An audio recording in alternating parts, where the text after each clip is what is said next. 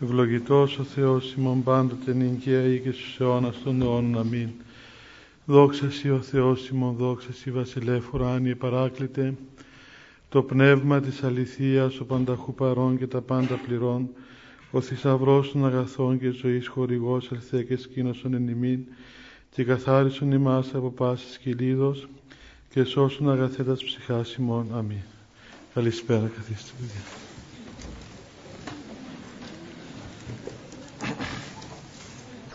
Να απαντήσουμε σε μια-δυο ερωτήσεις παιδιά καταρχάς. Και ύστερα να πάμε στο θέμα μας για να μην τις αφήνουμε και να τις περιφρονούμε. Λέει λοιπόν μια ερώτηση λίγο μεγάλη. Το εξής.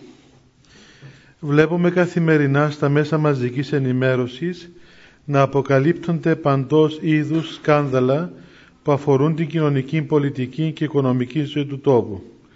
Πολλές φορές αποκαλύπτεται ότι οι πολιτικοί ταγοί, άνθρωποι υψηλά ιστάμενοι, είναι αναμεμειγμένοι, είναι αναμεμειγμένοι.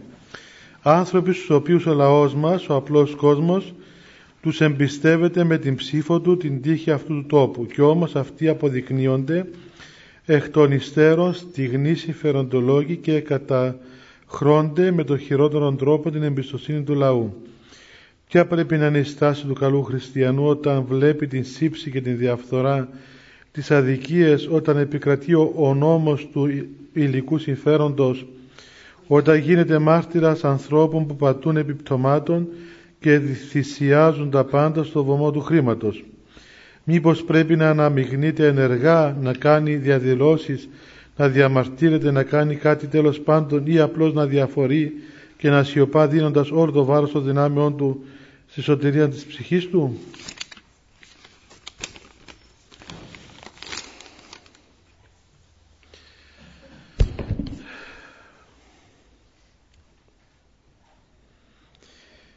Ε, οπωσδήποτε είναι ένα βασικό ερώτημα που όλους μας μας απασχολεί αλλά να πιάσουμε έτσι τα πράγματα από μια σειρά. Καταρχάς πρέπει να ξέρουμε παιδιά ότι και αυτή όλη ας πούμε η σκανδαλολογία σε όλα τα θέματα και σε όλα τα επίπεδα πολιτικά, οικονομικά, κοινωνικά και εκκλησιαστικά ακόμα γίνεται με όχι καλόν τρόπο και όχι για καλό σκοπό. Δεν μπορείς ας πούμε να προβάλλεις το κακό με έναν τρόπο που δεν είναι καλός. Διότι εάν προβάλλεις το κακό με έναν κακό τρόπο γίνεται ακόμα πιο, πιο μεγάλο κακό. Και το καλό ακόμα όταν το προβάλλει κανείς με, με κακόν τρόπο και, κακό, και καλό να είναι ο κακός τρόπος δεν το βοηθά. Είναι κακό πράγμα. Ε, να πούμε ένα παράδειγμα, ας πούμε ότι έρχεται και ακούει στην τηλεόραση προχθές που ήμουν κάπου ήμουν και είδα στην τηλεόραση πριν μερικές μέρες έλεγε εκεί ότι ένας πατέρας ξέρω εγώ παρανοχλούσε σεξουαλικά την κόρη του και βγήκε η μάνα και το έλεγε στο ραδιόφωνο στην τηλεόραση και δείχνε μια φωνή εκεί έτσι ε, τρεμοσβήνουσαν και μια ε, φιγούρα έτσι που είστε ανατριχιαστικές Λέει κανείς, καλά, είναι σκάνδαλο, είναι κακό. Εν πράγματα τα λέει τηλεόραση. Δηλαδή, ένα μωρό που ακούει τα πράγματα, ένα κοριτσάκι, ας πούμε, να, να, να μπει μες στο νου του εκεί του μωρού ότι ο, ο, ο παπάς του ή ο παπάς ενός άλλου παιδιού κάνει τα πράγματα. Δηλαδή, να πάει ο πατέρας να χαϊδέψει την κόρη του και να αρχίσει το μωρό να αισθάνεται, ας πούμε, ότι μήπως είναι τίποτε άλλο πράγμα τούτο. Δεν λέγονται τα πράγματα, δεν διορθώνονται αυτά τα πράγματα έτσι. Δεν οικοδομούμε με αυτόν τον τρόπο. Σκάνδαλα υπάρχουν στον κόσμο και θα υπάρχουν πάντα. Δεν θα πάψουν να υπάρχουν σκάνδαλα. Αλλά οικοδομούμε εμείς με το να τα δημοσιεύουμε, οικοδομούμε ή πάγουμε τα σκάνδαλα με το να τα, τα προβάλλουμε με αυτόν τον τρόπο. Μετά ε, προβάλλοντας τα το, το σκάνδαλο γίνεται μεγαλύτερο. Είναι ένας μεγεθυντικός φαγός που το μεγαλώνει. Εντάξει, υπάρχει ένα πρόβλημα. Ε, είναι ένα και το μεγαλοποιάς και μετά όλοι εκείνοι που εμπλέκονται μέσα σε αυτό το πρόβλημα τι γίνεται με αυτούς όλους τους ανθρώπους; Δηλαδή καταργείται το πρόσωπο του ανθρώπου έστω ακόμα και του αμαρτωλού και του ενόχου ανθρώπου ακόμα Μα και ο ένοχος έχει αυτό ένα δικαίωμα. Έχει το δικαίωμα της μετανοίας αν μη τι άλλο. Ε, πώς μπορεί να συντρίψεις τον άλλον άνθρωπο; Και αν τελικά αποδειχθεί ότι δεν είναι ένοχος, ή αν τελικά αποδειχθεί ότι δεν είναι έτσι όπως τα λες τα πράγματα, ποιος θα σηκώσει το βάρος αυτής όλης της ταλαιπωρίας; Μετά βγαίνουν αυτά τα πράγματα προς τα έξω. Τα ακούμε εμείς, τα ακούτε όλοι σας. Α, τα αρχίζουμε και εμείς τώρα τι κάνουμε. Ε, μπαίνουμε και εμείς σε μια άλλη διαδικασία, όπως λέει εδώ η ερώτηση, δηλαδή πρέπει να αντιδράσουμε και το λέει και μόνος του. Κοιτάξτε, τελείς αντίδρασης. Μήπως πρέπει να, να, να, να, να αντιδράσουμε ενεργά, δηλαδή να κάνουμε διαδηλώσεις, να διαμαρτυρηθούμε. Δηλαδή η αντίδραση σε αυτό το σκανδάλο, να κάνουμε διαδηλώσεις, να περάσουμε πέτρες. Αυτή είναι όπως οι αντικατοχικές εκδηλώσεις που κάνουμε, ας πούμε, που πάμε έξω από την πράσινη γραμμή και τρώμε σουβλάκι και περάσουμε πέτρες στους Τούρκους. Και αισθανόμαστε ότι επιτελούμε εθνικών καθήκων. Και μετά ας πούμε αφού τελειώσει ξέρω εγώ πάμε και σε καμιά δισκοθήκη να περάσει και η ώρα μας. Έτσι είναι τα πράγματα. Τόσο, έτσι, είναι, έτσι αντιδρούμε κατά το σκανδάλων. Με τις διαδηλώσεις και με το να, να έχουμε αυτά τα πράγματα τούτα είναι πολύ σοβαρά πράγματα είναι πάρα πολύ σοβαρά και χρειάζονται πολύ σοβαρών τρόπων και χρειάζονται πολύ σύνεση και πρώτα απ' όλα ο άνθρωπος πρέπει να έχει σωστές προ... προϋποθέσεις μέσα του για να αντιδράσει σωστά. Δηλαδή πρώτα απ' όλα πρέπει να σκεφτείς ότι με την αντίδραση τι θα βγει. Τι βγαίνει με την αντίδραση. Θα έχεις αποτέλεσμα καλό, θα έχεις αποτέλεσμα κακό. Μετά η αντίδραση θα είναι καλή ή κακή. Γιατί μια κακή αντίδραση, έστω και αν είναι για καλό σκοπό, χαλάει και το καλό που γίνεται μετά. Και μετά πρέπει να σκεφτεί κανείς και τους ανθρώπους που εμπλέκονται σε αυτήν την υπόθεση. Δηλαδή Βλέπετε όταν γίνει ένα έγκλημα, ε, η άρωτηση ήταν ανάγειο, ας πούμε έτσι, όταν γίνει ένα έγκλημα, πεις σε έναν Άγιο, κοίταξε, έγινε ένα έγκλημα. Κάποιος άνθρωπος εσκότωσε έναν άλλον άνθρωπο. Ποια θα είναι τα αισθήματα αυτού του Αγίου ανθρώπου; Να σας πω, ε, εγώ δεν είμαι Άγιος άνθρωπος, αλλά είδα Αγίους ανθρώπους που όταν άκουγαν αυτά τα πράγματα, μπορεί να είναι λάθος αυτό που λέω, δεν ξέρω. Ελυπούνταν για το θύμα, έτσι λυπούνται για αυτό που σκοτώθηκε. Αλλά ε, εθρινούσαν κυριολεκτικά για αυτό που σκότωσε. Εκείνος που σκότωσε είναι πιο αξιοθρύνητος από αυτό που σκοτώθηκε. Ε, μπορούμε να καταλάβουμε αυτήν τη λογική των Αγίων. Δηλαδή ε, ε, προσεύχονταν και για αυτό που, που υπέστη την, το, το κακό για το θύμα αλλά προσεύχονταν διπλά για τον θήτη. Γιατί αυτός ο οποίος έκαμε το κακό είναι δυο φορές σκοτωμένος και πολύ χειρότερη θέση του ας πούμε από τον άλλο. Οπότε η, η αγάπη μας και ο πόνος μας πρέπει να πιάνει ας πούμε όλους τους ανθρώπους. Δεν μπορούμε εμείς αν θέλουμε να σταθούμε ας πούμε πνευματικά απέναντι σε ένα γεγονός τέτοιο δεν μπορούμε να βλέπουμε ότι αυτός είναι ο κακούργος και είναι άξιος πάσης τιμωρίας και καταδίκης και ε, μίσους και ξέρω εγώ οτιδήποτε και ο άλλος εντάξει ας πούμε χρειάζεται συμπάθεια και συμπαράσταση. Ναι, συμπάθεια, συμπαράσταση μάλιστα, η δικαιοσύνη να ενεργήσει μάλιστα, αλλά δικαιούται και ο ένοχος άνθρωπος την αγάπη μας, δικαιούται και ο ένοχος άνθρωπος να έχει την, ε, τη συμπάθεια και την φροντίδα, την ποιμαντική φροντίδα της Εκκλησίας και των ανθρώπων της Εκκλησίας γιατί από κανένα δεν μπορούμε να στερήσουμε το ενδεχόμενο και την δυνατότητα της μετάνοιας. Από κανέναν άνθρωπο. Άρα βλέπουμε τα πράγματα διαφορετικά από τα βλέπει ο κόσμος, από τα βλέπει ένας, μια κοσμική αντιμετώπιση. Τώρα, να μου πεις εντάξει όλα αυτά, ε, ωραία τι κάνουμε, έχει τόσες αδικίες δίπλα μας. Τι κάνουμε εμείς; Ε, τι κάνουμε, κοιτάζει ο καθένας τον εαυτόν του και λέει ας πούμε εγώ τι είμαι ας πούμε σε αυτόν τον τόπο έτσι τι μπορώ να κάνω εγώ; Κοιτάζει και τις δυνάμεις του κοιτάζει και την θέση του κοιτάζει και τις δυνατότητες που έχει ε, βλέπει ας πούμε το να κάνω κάτι τι αποτέλεσμα έχει. Και όπως είναι και ο γύρο Παΐσιος τουλάχιστον αρχίζει ο άνθρωπος από τον εαυτό του τον ίδιο. Έτσι κάνοντας τον εαυτό σου καλό κάνεις ένα κομμάτι του κόσμου καλό μετά επιδράσεις με και στους γύρω σου ανθρώπους. Επιδράσεις και πιο πολύ και πάρα εκεί ας πούμε και γίνεται κάτι καλύτερο. Μπορεί να αντιδράσεις εναντίον του κακού με πολύ καλόν τρόπο. Εάν χρειαστεί και πιο δυναμική ας πούμε αντίδρασης με ευπρέπεια και σοβαρότητα δεν σου απαγορεύει κανένα να το κάνεις αυτό το πράγμα αλλά μες στα ώρες ευπρεπίας και με μια αρχοντιά να μην σκοτώσεις τον άλλον άνθρωπο αλλά με σκοπό να βοηθήσεις και αυτόν ακόμα. Δηλαδή ε, έχει κάποιος στο χέρι του στη σκανδάλη και είναι έτοιμο να πυροβολήσει κάποιον άλλο. Και εγώ είμαι δίπλα και δεν με είδε. Μπορώ να του δώσω μια πα στο χέρι να πέσει το όπλο κάτω. Ναι, να του δώσω. Αλλά να του δώσω όχι από, από νεύρα και από κακία να του κόψω το χέρι του, αλλά για να μην κάνει ένα κακό μεγαλύτερο. Δηλαδή και αυτό ακόμα που θα τον παιδεύσω τον άλλο να γίνεται με αγάπη, να γίνεται ας πούμε μέσα σε ένα πνεύμα αγάπης. Να, και να δούμε ότι αυτό το πράγμα πρέπει να οικοδομήσει τελικά. Να οικοδομήσει και εμένα, να οικοδομήσει και τους άλλους. Και νομίζω ότι όταν τα πράγματα γίνονται με αγάπη και με πόνο, όπως έλεγε ο Γέροντας, με αγάπη και με πόνο για τον άλλο άνθρωπο, τότε υπάρχουν για όλα τα πράγματα σωστή αντιμετώπιση και οικοδομή. Ο Θεός οικοδομεί τον άλλον άνθρωπο, οικοδομεί ακόμα και αυτόν ο οποίος ας πούμε είναι τελείως εξοφλημένος.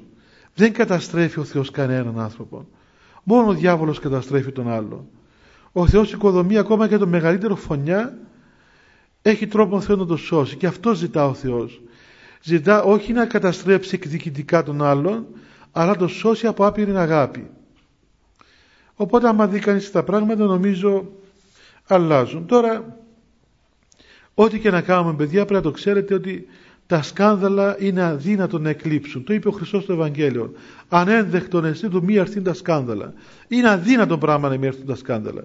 Εδώ έρχονται μέσα στην εκκλησία που διαβάζουμε το Ευαγγέλιο από το πρωί στη νύχτα που κάνουν τόσες λειτουργίες, κοινωνούμε, νηστεύουμε, προσευχόμαστε, πώς να πούμε, κάνουν τόσα πράγματα, αφιερώσουμε τον εαυτό μας στο Θεό και έρχεται τώρα που ξεσπούν σκάνδαλα μέσα στην εκκλησία, ανάβουν φωτιές και δεν ξέρεις από πού ήρθαν και πώς σβήνουν και δεν θα ξεσπάσουν σκάνδαλα σε άλλους χώρους.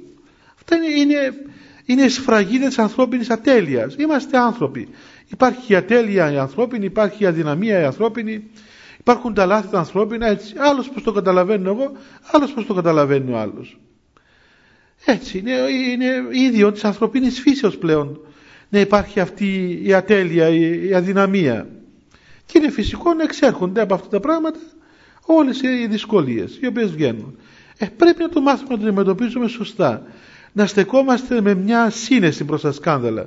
Να μην πανικοβαλόμαστε και να α, λέμε, α, έχεις σκάνδαλα, ας πούμε, εντάξει, δεν είναι τίποτα όρθιο. Όχι, δεν είναι έτσι. Ο Θεός βγάζει και από τα σκάνδαλα βγάζει καλό. Δηλαδή, πώς να πούμε, έτσι, εκεί που, που οργώνει ο, ο διάβολος παίρνει ο Θεός. Έλεγε ο γέροντας έτσι.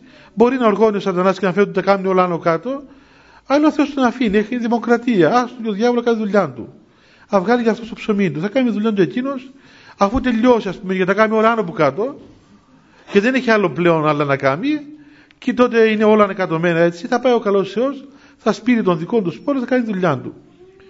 Ε, Μερικές φορές, ας πούμε, τα, τα μπερδεύει τόσο πολύ ο διάβολος τα πράγματα, που εάν του πει ο Θεός, κάτσε ξεμπέρδεψε τα τώρα, έτσι που τα καμές, Ούτε εκείνος δεν θα καταφέρει να τα ξεμπερδέψει. Είναι τόσο δηλαδή πολύπλοκα. Όμως εάν τα αφήσει κανείς έτσι με εμπιστοσύνη στην πρόνοια του Θεού βλέπει κανείς ότι στο τέλος εκείνος που θέλει να ωφεληθεί ωφελείται. Βγαίνουν ωφέλειες, πολλές ωφέλειες. Ε, στο τέλος δεν αδικείται κανένας. Μην ανησυχείτε, κανένας δεν αδικείται. Και αυτός που αδικείται για λίγο δικαιώνεται αιώνια και αυτός ο οποίος χάνει ας πούμε τα πρόσκαιρα κερδίζει τα αιώνια πράγματα τα οποία είναι ασυγκρίτως καλύτερα και μεγαλύτερα. Έτσι να μην ανησυχούμε. Ε, δεν είμαστε εμείς που θα αποδώσουμε τη δικαιοσύνη στον κόσμο τούτον. Εμείς πρέπει να μάθουμε να αξιοποιούμε την αδικία. Υπάρχει αδικία στον κόσμο, θα υπάρχει ό,τι και να κάνουμε. Γιατί υπάρχει η ανθρώπινη ελευθερία και η ανθρώπινη ατέλεια. Δεν μπορεί να εκβιάσει τον άλλο να τηρήσει την δικαιοσύνη. Είναι ελεύθερος άνθρωπος. Δεν θέλει. Σου λέει δεν θέλω κύριε εγώ ας πούμε το πράγμα. Μπορεί να με αναγκάσει εμένα να κάνω αυτό που θέλεις εσύ. Εγώ δεν θέλω να το κάνω. Μα είναι αδικία, είναι αδικία. Θέλω την αδικία. Μπορεί να μου στερήσει το δικαίωμα να θέλω την αδικία. Μπορεί να μου στερήσει το δικαίωμα να, να κάνω λάθη, να κάνω ξέρω εγώ τα στραβά μου. Θέλω να κάνω έτσι εγώ. Ωραία, δημοκρατία, ε, ό,τι θέλει ας κάνει ας πούμε. Δεν μπορεί όμως τίποτα να ανακόψει ας πούμε το δικό μας δρόμο. Και η αδικία και η δυσκολία αξιοποιείται πνευματικά. Μπορεί ο άνθρωπος να την αξιοποιήσει. Και να πάμε και λίγο στο γάμο από την αδικία. Τις άλλες θα τις πούμε την άλλη φορά ή θα βρούμε χρόνο στο τέλος.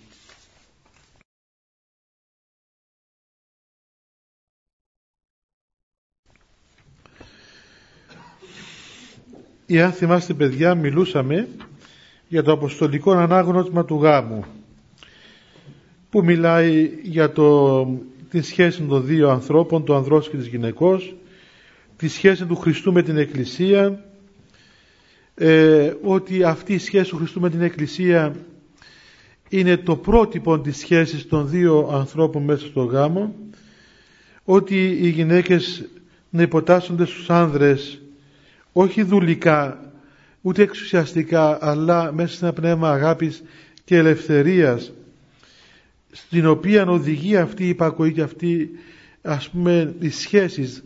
Δεν υποτάσσεις τον άλλο για να τον κάνεις ζούλο σου αλλά η αγάπη σε σπρώχνει να ακούσεις τον αδελφό σου για να γίνεις και εσύ ελεύθερος μέσα από αυτήν τη δική σου φαινομενική υποταγή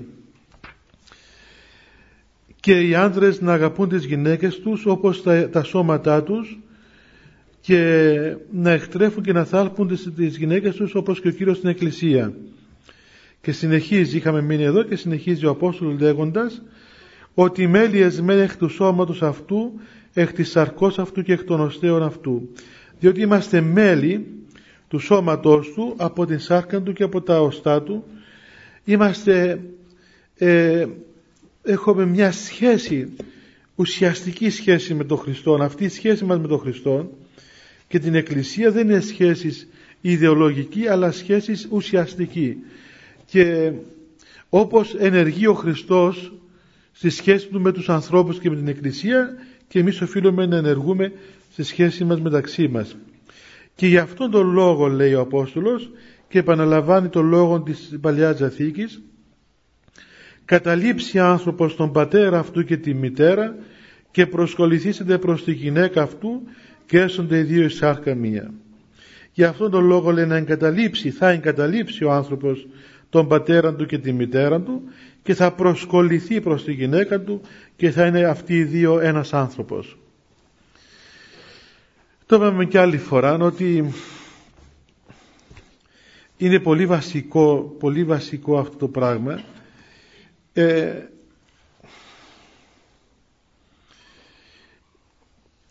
αυτή η εγκατάλειψη που το λέει εδώ η Γραφή που δεν το λέει έτσι τυχαία και δεν, δεν χρησιμοποιεί τυχαία αυτόν τον όρο θα μπορούσε να πει ξέρω εγώ ότι για αυτόν τον λόγο ο άνθρωπος ε, πηγαίνει μαζί με τη γυναίκα του και παίρνει και τη μάνα του ας πούμε αν θέλει. Ή, ε, ε, ας πούμε ας κάτσει δίπλα από τη μάνα του ας πούμε ένα και να πει να εγκαταλείψει τον πατέρα σου και τη μητέρα σου. Να τους εγκαταλείψεις. Λέει η γραφή, θα σου εγκαταλείψει ο άνθρωπος.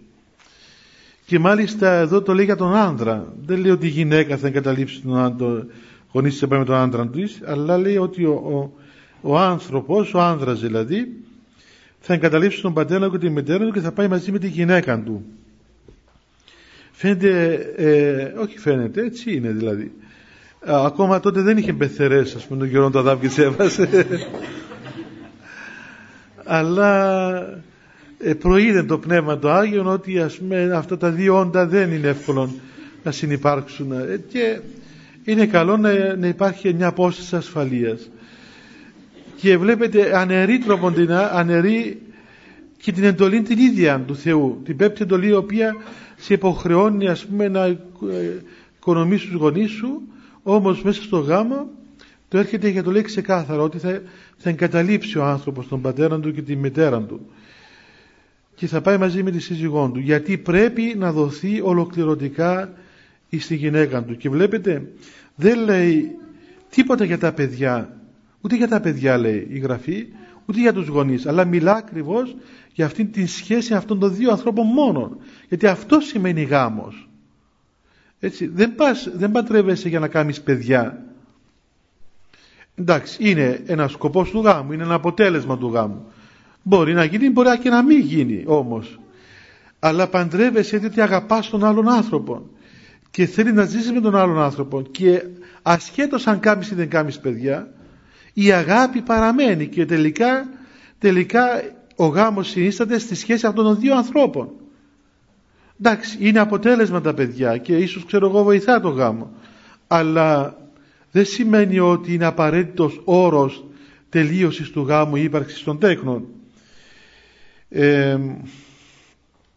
αυτό το λέμε γιατί πρέπει κανείς αυτά τα πράγματα να τα ξεκαθαρίσει από την αρχή ώστε και αν υπάρξουν παιδιά ή δεν υπάρξουν αυτό το πράγμα να μην έχει μεγάλη σημασία σε σχέση αυτών των δύο ανθρώπων αλλά και στην πορεία του γάμου τους οι άνθρωποι πρέπει να ξέρουν ότι πρέπει να μάθουν να ενδιαφέρονται πρώτα απ' όλα ο ένας για τον άλλον και όχι ο καθένας για τα παιδιά. Το είπαμε πολλές φορές ότι αυτό είναι λάθος. Και το είδαμε και στην πράξη παιδιά, έτσι, το, το βλέπουμε στην πράξη κάθε μέρα. Ε, τόσα προβλήματα που υπάρχουν. Γύρω μας διάβασα αυτές τις μέρες μας έστειλα από την κυβέρνηση δεν ξέρω τι, ένα μπλε βιβλίο που είχε να κάνει στατιστικές. Κάτι κάμαν δεν ξέρω τι κάμαν. Και γράφει μέσα από όσο πληθυσμός είμαστε και γράφει και για τους γάμους. Πέρσι ε, το, το 2001 είχαμε στην Κύπρο 1300 διαζύγια. 1300 διαζύγια. Και είχαμε περίπου ναι αυτό το λέει επίσημα το, το κυβέρνηση έτσι. ε, είχαμε περίπου 6.500 γάμους. Ε, καλά είμαστε.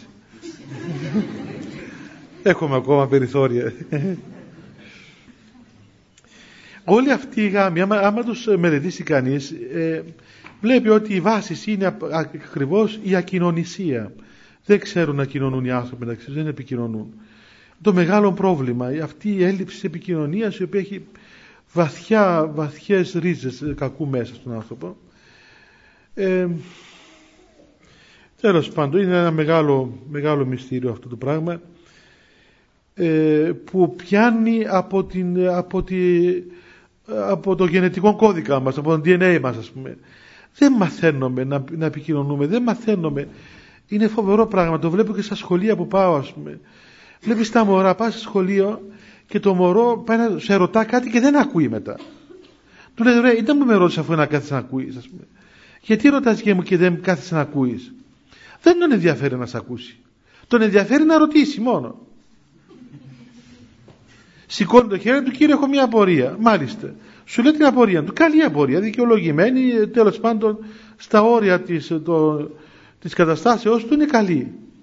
Μόλις την πει την απορία, ε, τελείωσε. Μετά γυρίζει και μιλάμε με τον διπλανό του ή ξέρω εγώ κλωτσά τον άλλον μπροστά ή κάνει οτιδήποτε άλλο και του είναι αδιάφορο να του απαντάσει όχι. Και τους είπα, τους λέω στο σχολείο, λέω παιδιά, εάν δεν μάθετε να ακούετε, ε, αύριο δεν θα ακούτε ούτε τις γυναίκες σας, ούτε τους άντρες σας, ούτε τα μωρά σας και στο θα τρεχομαλίζεστε μέσα στο σπίτι. Δηλαδή, αφού ρωτάς για μου, κάτσε να ακούσεις. Δεν μαθαίνομαι. Έτσι, μεγαλώνομαι δυστυχώς, δεν μαθαίνομαι δεν μαθαίνω, το ειδοποίησα και εγώ αυτό το πράγμα, ότι είναι ένα πνευματικός. Παιδιέβαζα στον Άγιο Νικόδημο τον Αγιορείτη που παίζει 300 χρόνια πριν από εμάς, που κάνει ολόκληρη, ολόκληρη δασκαλία εκεί στον πνευματικό, πώς θα μάθει να κάθεται να ακούει τον άλλον άνθρωπο.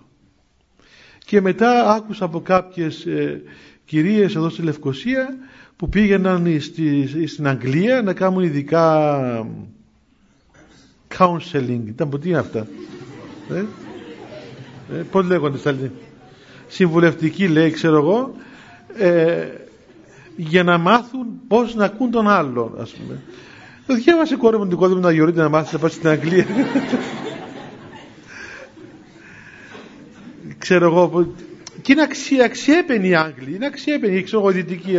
Αξιέπαινοι διότι, διότι ανεκάλυψαν ότι είναι επιστήμη τελικά να ακούσει τον άλλο άνθρωπο. Είναι μεγαλύτερη επιστήμη από το να του μιλάς. Έτσι, πρώτο, το πρώτο πράγμα είναι το να ακούσεις. Ιδιαίτερα σήμερα που έχουμε μανία όλοι να, να λέμε πολλά πούμε, και να μην ακούμε τον άλλο. Και θαυμάζει κανείς ρε παιδιά πραγματικά άμα διαβάσετε βιβλία πατερικά, ασκητικά βιβλία ας πούμε διαβάσετε την κλίμακα πούμε, που γράφτηκε το 600 το Ναβά Ισάκ που γράφτηκε ας πούμε πριν 15 αιώνες από έναν ερημίτη στη Μεσοποταμία φανταστείτε τι κάτω ας πούμε έτσι μέσα στην έρημο που είχαμε χρόνια ολόκληρα δια ανθρώπους μπροστά του που έγραψαν λόγους ασκητικούς, συγγράμματα και μέσα μιλούν ας πούμε για αυτόν τον τρόπο κοινωνίας με τον άλλον άνθρωπο που πραγματικά θαυμάζεις και έρχεται μετά από τόσους αιώνες ο άνθρωπος να κάτσει να κάνει επιστήμη το πώς ακούεις τον άλλον άνθρωπο. Και θαυμάζει κανείς τον πλούτο της, της ορθόδοξης παράδοσης και από πλευράς εμπειρίας πνευματικής αλλά και από πλευράς καθημερινών πραγμάτων, ας πούμε, αυτά τα πράγματα όλα. Να κάθεστε ένας Αγιορείτης ασκητής, όπου ήταν ο Άγιος Νικόδημος, που έμενε μέσα σε κάτι σπήλαια, αν πάτε δείτε που έμενε αυτός ο άνθρωπος. Δηλαδή, σήμερα, ας πούμε, αν βάλεις ένα σκύλο και μέσα που έμενε ο Άγιος Νικόδημος, θα σε πιάει η εταιρεία των ζώων. Δηλαδή, θεωρείται, ας πούμε, αθυγινό το περιβάλλον. Και αυτός έμενε εκεί μέσα.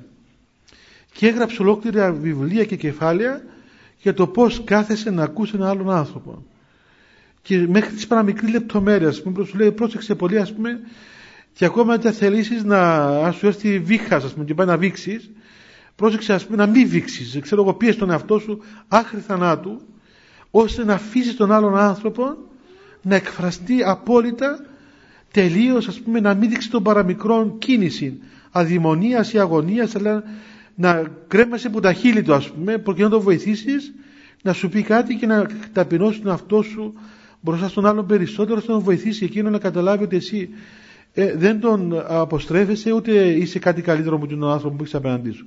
Και μια ολόκληρη ας πούμε έτσι σωρία πραγμάτων που θαυμάζει κανείς, θαυμάζει κανείς αυτή την κοινωνία και θαυμάζει ταυτόχρονα και αυτή την, την πόλωση που έφτασε σήμερα ο, ο κόσμος που έχουμε όχι απλώς ε, μιλούμε με τους άλλους ανθρώπους αλλά φτάσαμε σε φοβερά σημεία επικοινωνίας. Έτσι. στέλνεις ας πούμε φάξ ας πούμε, στέλνεις μηνύματα στέλνεις ε, πράγματα. Κάθεσαι διαρωτάς πως η φωνή μου η ίδια η αναπνοή μου μεταφέρεται ας πούμε στην άλλη άκρη του κόσμου από ένα μηχάνημα ε, τόσο πως πάει, πως ήρθε ξέρω, το, το γράμμα του άλλου με το γραφικό χαρακτήρα του. Πως ήρθε Βάσει ποιου, πώς, πώς ήρθε ας πούμε στο φάξ το δικό μου. Έτσι πώς ήρθαν τα πράγματα όλα. Που δεν τα συλλαμβάνει το νους μας. Έχουμε τεράστιες δυνατότητες επικοινωνίας. Έχουμε και μαζικά μέσα επικοινωνίας και τα κάνουμε όλα μαζί στο τέλος και να μην εμείς το ίδιο. Και δεν επικοινωνούμε με τις γυναίκες μας και με τους άντρες μας και με τα μωρά μας. Διαλύσαμε το σπίτι μας. Στέλνουν μηνύματα τα μωρά του πατέρα τους, πας στο mobile. Είχε ένα μωρό στη Λεμεσό. Κράτα ένα μοπέλ λέει τι έκαμε σχέμα στο μοπέλ λέει στο λέει με τον παπά μου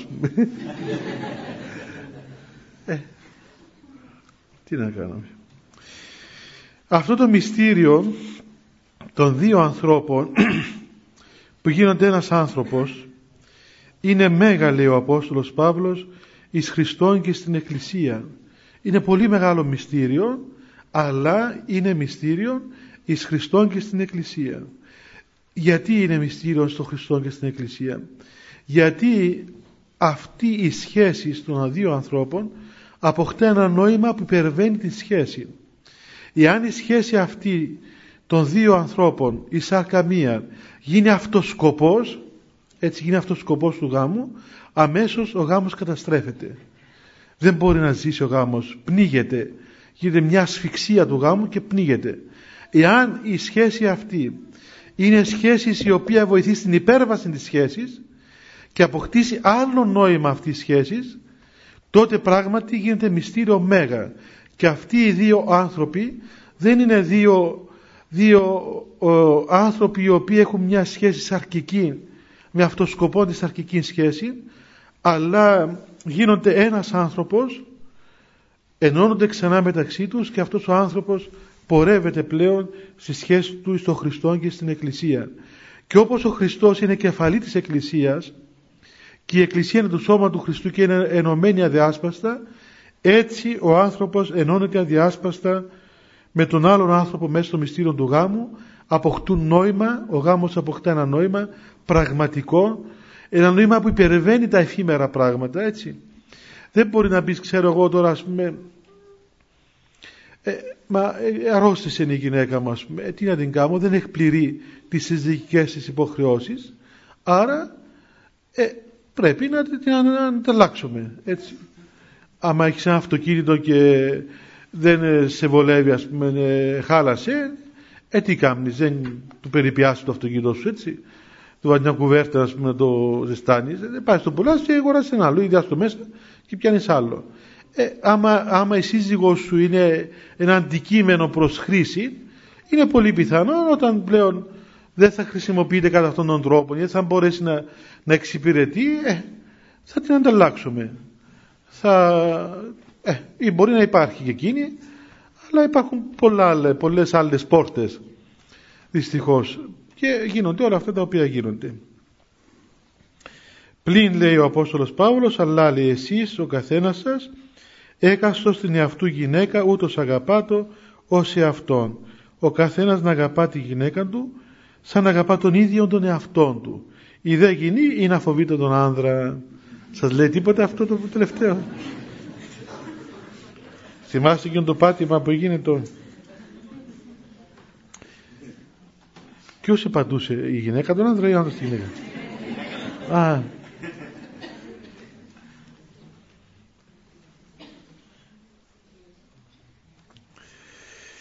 Ε, τι θα κάνουμε. Παλαιότερα γίνονταν μάχες ολόκληρες. Τώρα ευτυχώς κάπως εκπολιτιστήκαμε νομίζω, δεν ξέρω αν κάνουν τα πράγματα. Γίνεται και τώρα; Πιο διακριτικά. Βέβαια έχει τελείως διαφορετικό νόημα από αυτό το οποίο λέμε έτσι ο φόβος εδώ και όταν λέμε φόβος του Θεού και να φοβάται τον άντρα συμμετρέει με τον άντρα της αλλά να αγαπά μετασεβασμού τον άνδρα. Και ε, ξέρετε η αγάπη παιδιά όταν χάσει τον σεβασμό η αγάπη όταν χάσει τον σεβασμό εξευτελίζει τον άλλον άνθρωπο. Και όταν αγαπούμε ένα τον άλλο ταυτόχρονα πρέπει να σεβόμαστε ένα τον άλλο και να διατηρήσουμε αυτήν την ιερότητα της υπάρξεώς μας. Ε, Να σας πω ένα παράδειγμα. Θυμώ εγώ ας πούμε στο μοναστήρι που, που είμαστε ας πούμε πολλοί άνθρωποι μαζί που παρατηρούσε κανείς ενώ είμαστε άνθρωποι που ζούσαμε χρόνια πολλά μαζί έτσι ο ένας δίπλα από τον άλλο τα δωμάτια μας κτλ. Πολλοί ξεκινούσαμε μαζί, είτε είμαστε συμφοιτητές, ξέρω εγώ, είτε στην ίδια ηλικία. Και όμως μέσα στο μοναστήρι υπήρχε μια, μια ιερότητα στο σεβασμό με τον άλλο. Δηλαδή, μπορούσε πριν γίνουμε μοναχοί, ξέρω εγώ, να είμαστε συμφιλητές και να λέμε αστεία και να ξέρω εγώ να κάνουμε χίλια πράγματα. Αλλά όταν γίναμε μοναχοί πλέον, αυτά να καταργούνται και σέβεσαι τον άλλον άνθρωπο ως ιερόν πρόσωπο. Μαθαίνει να βλέπεις τον αδελφό σου σαν ιερόν πρόσωπο, όχι σαν ένα καθημερινό πρόσωπο. Δεν μπορείς να κάνεις στο μοναστήρι κατασκήνωση, ούτε παιδική χαρά, ούτε ξέρω εγώ νηπιαγωγείο, ας πούμε μαθαίνει να σέβεσαι τον άλλον άνθρωπο ως ιερόν πρόσωπο. Μέσα στο γάμο πρέπει να μάθεις να σέβεσαι ο ένας τον άλλον ως ιερόν πρόσωπο. Και εθιμίστε από τους παλαιότερους ανθρώπους που εσέβονταν, έτσι οι σύζυγοι εσέβονταν ένας τον άλλο και μάλιστα με μια ιερότητα εσέβονταν τον άλλο. Ο καθένας είχε μια, υπήρχε μια ιεραρχία μέσα στην οικογένεια μια ιεραρχία ιερατική. Δηλαδή υπήρχε μια ιερατική ας πούμε ιεραρχία. Ο παππούς, η γιαγιά, ο πατέρας, η μητέρα, τα παιδιά. Κανένας δεν εξουσίαζε τον άλλο, κανένας δεν ήταν δυνάστης, ούτε κάμουν κατάχρηση της θέσης του, αλλά απέδιδε ο κάθε ένας τον άλλον τον ανάλογο σεβασμό και την αγάπη. Ε, λέει κάπου ένας πατέρας ότι οφείλουμε να αγαπούμε λέει τους προεστώτας μας να έχουμε προς τους προεστώτας και αγάπη και φόβον αναμεμειγμένα ούτε αγάπη χωρίς φόβο ούτε φόβο χωρίς αγάπη. Γιατί εάν αγαπάς χωρίς να σέβεσαι τότε χάνεις τα όρια και πλέον εκείνη η αγάπη γίνεται ασυδοσία και ανέδεια και καταστρέφεις ας πούμε τον άλλον άνθρωπο. Εάν πάλι φοβάσαι χωρίς να τον αγαπάς τότε ο άλλος γίνεται δράκουλας και εσύ ας πούμε ε, τον αποθείς και θέλει να δει μπροστά σου έστω και αν φαινομενικά τον σέβεσαι. Εάν όμως τον σέβεσαι και τον αγαπάς τότε ο άλλος άνθρωπος είναι ιερό πρόσωπο και οι σχέσεις σου μαζί του είναι ιερές σχέσεις.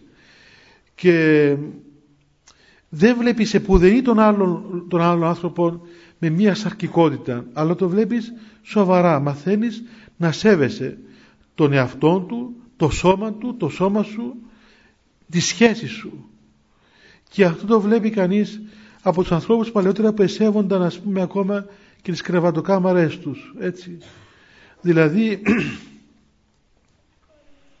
δεν ξέρω τώρα τι γίνεται αλλά εγώ θυμάμαι παλαιότερα με πόσο σεβασμό έμπαιναν οι άνθρωποι για αν χρειάζονταν να μπουν στην κρεβατοκάμαρη ας πούμε των γονιών τους έτσι, του, του ανδρογίνου.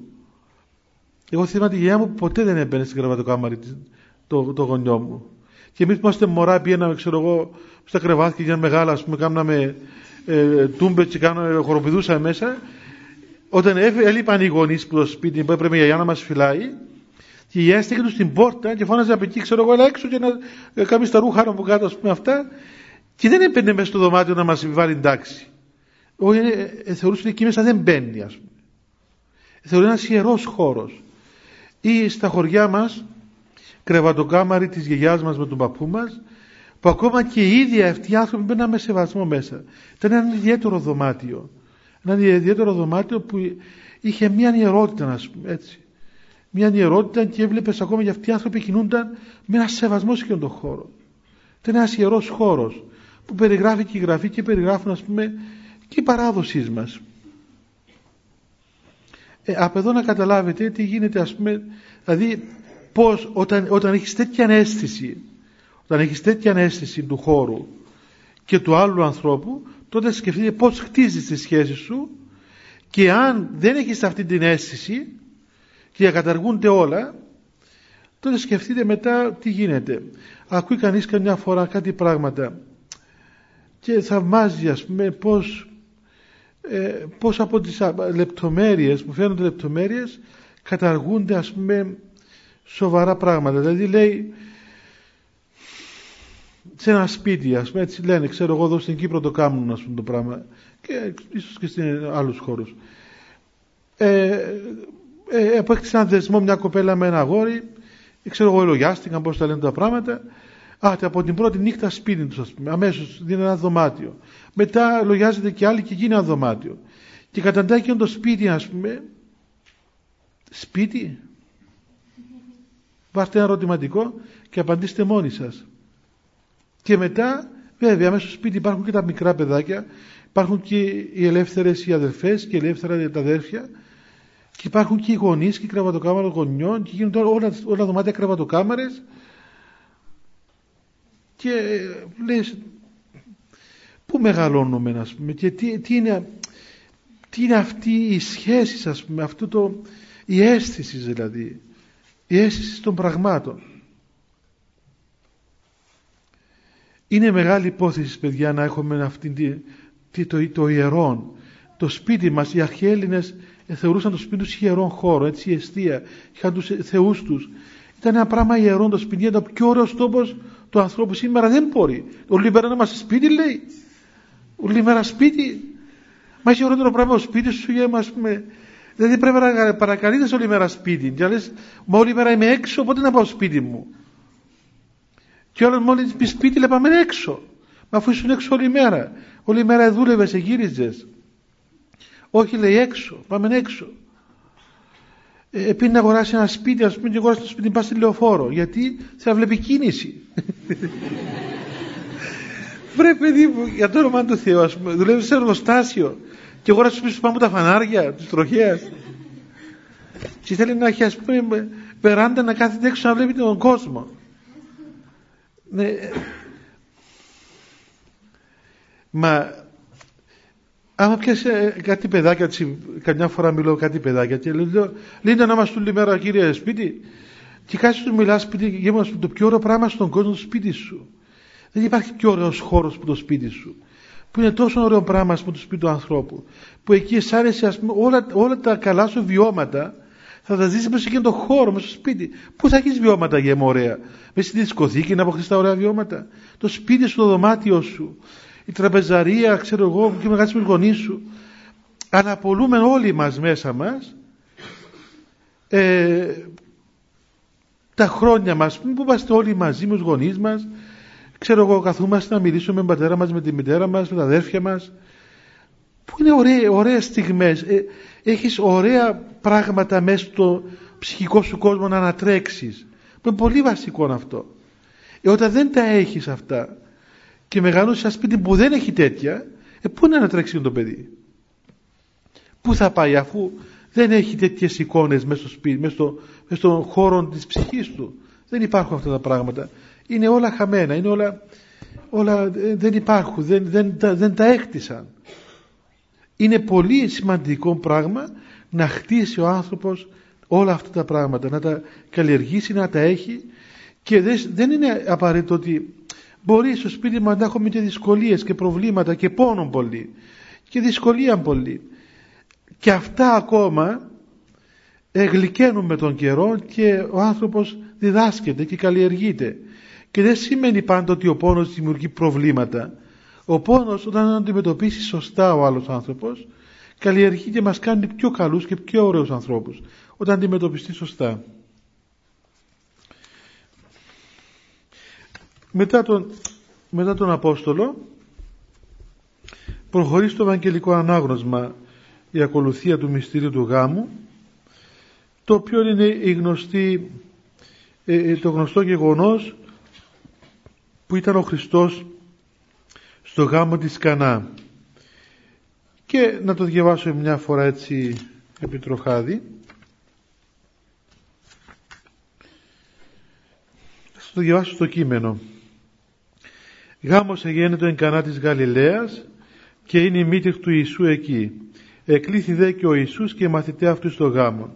Έγινε το λέει κάποιος γάμος στην Κανά της Γαλιλαίας και ήταν εκεί η μητέρα του Χριστού, η Θεοτόκος, η Παναγία και εκλήθηκε και ο Χριστός και οι μαθητές του στο γάμο. Βλέπετε από τότε πήγαιναν στους γάμους οι άνθρωποι. Και υστερήσαν το σύνου, λέγει η μύτη του Ιησού προς αυτόν, είναι και έχουσι. Ετέλειωσε το κρασί και πήγε η Παναγία και λέει του Χριστού, δεν έχουν κρασί, δεν έχουν πλέον κρασί. Και, και λέγει αυτή ο Ιησούς τι εμεί και εσύ γίνε ούπο ή η ώρα μου. Λέει λοιπόν ο Χριστός στην Παναγία ε,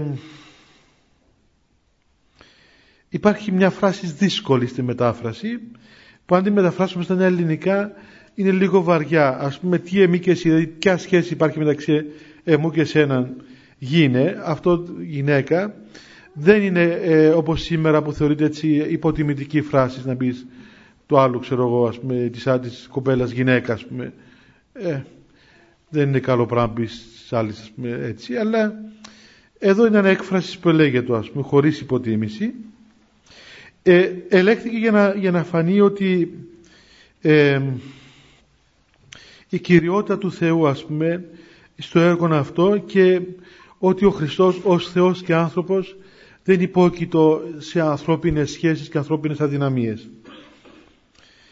Και του είπε η Παναγία λοιπόν ότι δεν έχουν κρασί. Και της απάντησε με αυτόν τον τρόπο, Ούπο η ώρα μου, δεν ήρθε ακόμα η δική μου η ώρα. Και λέγει η μήτηρα αυτού της διακόνης, ότι αν λέγει μην πείσατε. Επήγε παρά τα αυτά που της απάντησε έτσι ο Χριστός, επήγε η Παναγία και είπε στους διακόνους, στους ανθρώπους που υπηρετούσαν, ό,τι σας πει να κάνετε να το κάνετε.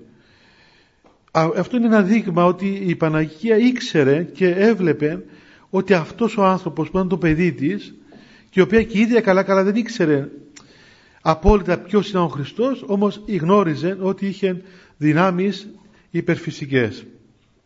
Εκεί λέει σαν ιδρύες λίθινες εξ κείμενε κατά τον καθαρισμό των Ιουδαίων χωρούσαν αμετρητάς δύο ή τρεις. Εκεί λοιπόν υπήρχαν ε, έξι πέτρινες στάμνες οι οποίες είχαν κάμποσο νερό γιατί οι Εβραίοι ήταν ε, το, στον εβραϊκό νόμο αυτό για να φάνε κάτι έπρεπε να πληθούν είχαν ειδικούς τρόπους που επλένοντο, ιδιαίτερα δε εάν έγκυζαν πάνω σε ειδωλολάτρη ή πάνω σε πράγματα τα οποία θεωρούν τα κάθαρτα. Δηλαδή, αν ένας Εβραίος έκανε μια χειραψία με έναν ειδωλολάτρη, πρέπει να πάει να πληθεί μετά. Τόσο καθαρή ήταν. Ε, και λέγει αυτής ο Ιησούς τους είπε ο Χριστός να γεμίσετε τις ιδρύες ύδατος να γεμώσετε τα, τις ε, κανάτες αυτές τις πέτρινες οι οποίες αν πάτε μέχρι σήμερα στην Κανά ή στις Γαλιλαία στην Παλαιστίνη εάν την αφήσουν όρθια οι, οι Εβραίοι και ξέρω εγώ ότι υπάρχει μέχρι εδώ που να πάτε ε, υπάρχουν νομίζω ακόμα δύο ή τρεις από αυτά τα, τις πέτρινες ιδρύες εκεί στον χώρο αυτόν και τα γέμισαν νερό μέχρι πάνω αφού τα γέμισαν νερό λέγει ο Χριστός εις τους υπηρέτες αντλήσατε νυν και φέρετε το αρχιτρικλίνο και ίνεγκαν.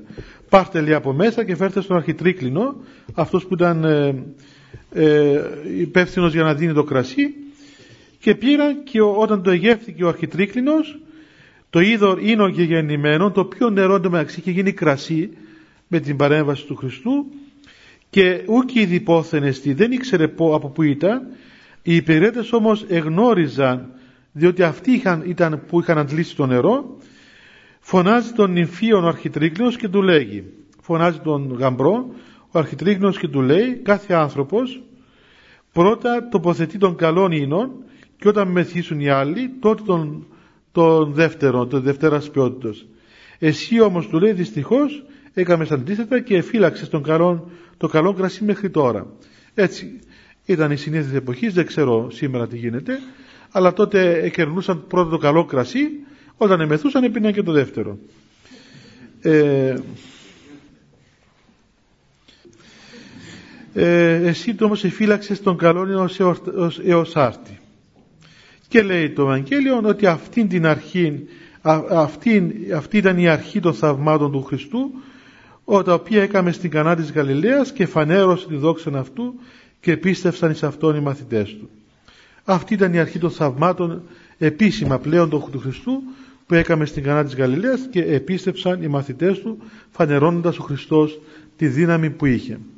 Βέβαια δεν είναι ότι ο Χριστός ε, πώς να πούμε έκαμε το νερό κρασί για να κάνει θαύματα και να κάνει το φακύρι αλλά για να αποδείξει, για να δείξει στους μαθητές και στον κόσμο ότι αφού είχε τη δύναμη αυτή να μεταποιεί το, το ένα είδος σε άλλον είδος, άρα και αυτά τα οποία θα τους έλεγε στη συνέχεια ως πνευματικά θέματα ήταν ε, πραγματικότητες, ήταν θέσφατα, ήταν αληθινά και έτσι μπορούσαν να έχουν εμπιστοσύνη και να δώσουν πίστη και σε αυτά τα οποία έλεγε για την Βασιλεία του Θεού και για τη σχέση τους με τον Θεό.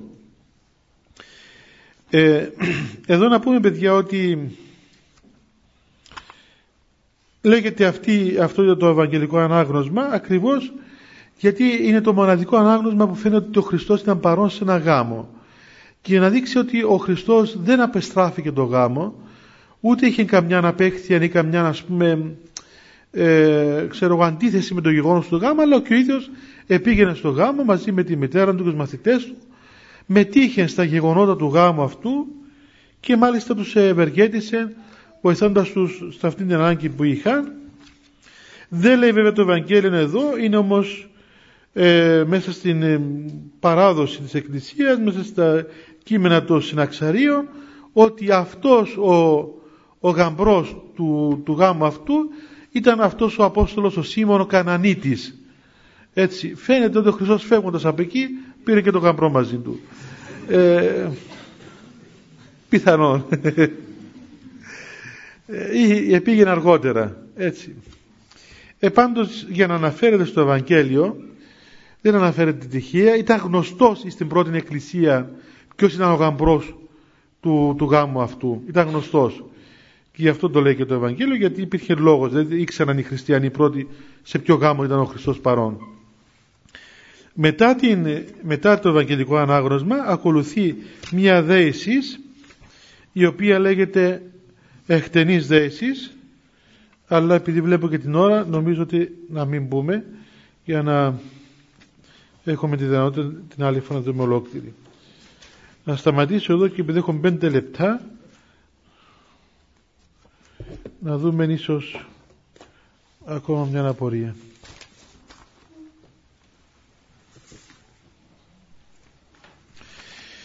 Γιατί ο δρόμος λέει της Χριστός ζωής λέγεται τεθλιμμένη οδός εφόσον ο άνθρωπος που παίρνει τη Θεία Χάρη νιώθει ανανεωμένος, ενδυναμωμένος και χαρούμενος ε, είναι γεγονός ότι το Ευαγγέλιο λέει τον δρόμο αυτό ε, τεθλεμένη οδόν, στενή οδόν και τεθλιμμένο δρόμο. Όχι γιατί ας πούμε μας κάνει η κατάθλιψη μέσα στον δρόμο αυτό αλλά στην αρχή όταν χρειαστεί ο άνθρωπος ε, να αλλάξει τρόπο ζωής και να ακολουθήσει τον Χριστό σε, μια, σε ένα νέο τρόπο ζωής τότε χρειάζεται κόπος. Είναι γεγονός, χρειάζεται λίγος κόπος για να μπορέσει να κόψει από τις παλαιές συνήθειες από τα πάθη και την αμαρτία. Και καμιά φορά αυτός ο αγώνας ιδίως να φύγει πρώτη χάρις η δωρεάν χάρις που τότε είναι όλα δωρεάν και ο Θεός μας κερνά ας πούμε γλυκίσματα συνεχώς είναι ο μήνας του μέλητος ημών μετά του Θεού που η χάρις ενεργεί μέσα μας δωρεάν. Και η προσευχή μας λειτουργεί ας πούμε έντονα ε, υπάρχουν δάκρυα, υπάρχουν, υπάρχει ζώσα ας πούμε πίστης φλέγεται η καρδιά μας από αγάπη προς τον Θεό από χαρά. Τότε είναι γεγονός ότι εύκολα κόβουμε τις αμαρτίες. Ό,τι κόψουμε τότε κόβουμε εύκολα. Μετά εάν φύγει αυτή η δωρεάν χάρις που κάποια στιγμή συνήθως υποχωρεί για να ο άνθρωπος να αγωνιστεί από μόνος του τότε θέλει κόπο. Μετά πρέπει πλέον ό,τι αγοράσεις από τον μπακάλικο αυτό να το πληρώσεις πολύ ακριβά. Δηλαδή θα, θα δώσεις αίμα για να λάβεις πνεύμα που λένε οι πατέρες έτσι θα αγωνιστείς για να αποδείξεις την ελευθερία σου την ελεύθερη βούλησή σου. Και πολλές φορές ο άνθρωπος φτάνει σε πολύ δυσκολία σε, δηλαδή να δώσει ας πούμε το αίμα του προκειμένου να αντισταθεί προς την αμαρτία προκειμένου να κόψει έναν πάθος προκειμένου να απελευθερωθεί από μια κακή συνήθεια από ένα πάθος. Ναι είναι γεγονός ότι και θα πονέσει και θα κλάψει και θα αισθανθεί ας πούμε ε, σε μια δύσκολη κατάσταση να βρίσκεται. Γι' αυτό λέγεται τεθλιμένη οδός. Όμως το Ευαγγέλιο ναι, τη λέει ναι μεν τεθλιμένη αλλά η οποία απάγει ζωή αιώνιων δηλαδή φαίνεται τεθλιμένη αλλά οδηγεί σε ζωή αιώνιων και το αποτέλεσμά της που δεν είναι μετά θάνατο βέβαια αλλά είναι σε αυτήν τη ζωή είναι χαρά. Και χαίρεται ο άνθρωπος και αγάλεται και φρένεται και ο άνθρωπος ο οποίος αισθάνθηκε αυτήν τη χαρά του Θεού παιδιά δεν μπορεί μετά να στραφεί στην παλιά χαρά. Δηλαδή σβήνουν εκείνα τα πράγματα. Είναι όπως όταν βγεις στον καθαρό αέρα ας πούμε, και να πνεύσεις καθαρό αέρα δεν μπορείς μετά, μες, πνίγεσαι μες στα καυσαέρια. Και σαν και λες μα πού ήμουν προηγουμένως ζούσα μέσα σε αυτήν την πόλη έτσι. Ε, όταν, όταν ζήσετε έξω για πολύ καιρό μέσα στο χώρο του καθαρό στην Ήπεθρο μετά ακούεις πόλη και σηκώνει τρίχες κεφαλή σου. Ενώ όταν ζει κανείς για πολύ καιρό μέσα στην πόλη το αισθάνεσαι τόσο φυσιολογικό και δεν καταλαβαίνεις τίποτα. Έτσι είναι και ο άνθρωπος ο οποίος ζει πνευματικά εγνώρισε πλέον την χαρά του Θεού και στρεφόμενος πίσω και θυμούμενος που ήταν προηγουμένως και ποια πράγματα νόμιζε για χαρά πραγματικά απορεί πως ζούσε και πως ήταν δυνατόν εκείνο το σκοτάδι που ζούσε μέσα να το θεωρούσε σαν φως ή να το ανεχόταν έστω. Και δεν μπορεί ο άνθρωπος να ξαναπάει πίσω. Το πιάνει ασφυξία. Είναι αδύνατο να στραφεί πίσω ο άνθρωπος ε, και να ξαναδεχθεί ας πούμε εκείνη την κατάσταση. Είναι δυστυχία πλέον. Είναι δυστυχία. Ενώ ώσπου να κόψει από εκείνη τη δυστυχία πράγματι εκατέπρεπε να καταβάλει κόπον. Και γι' αυτό λέγεται τεθλιμένη οδός και στενή πύλη. Ενώ κατ' ουσία είναι χαρμόσυνη και πλατιά και εφρόσινος η πύλη αυτή. Ε, εγώ παιδιά δεν θέλω να πω τίποτε άλλο γιατί ο χρόνος μας είναι ακριβώς στην ώρα του. Νομίζω ότι ανακοινώσεις δεν έχει σήμερα τι θα κάνουμε την εξωγονή εβδομάδα. Εντάξει να κάνουμε προσευχή μας και μπορούμε να πηγαίνουμε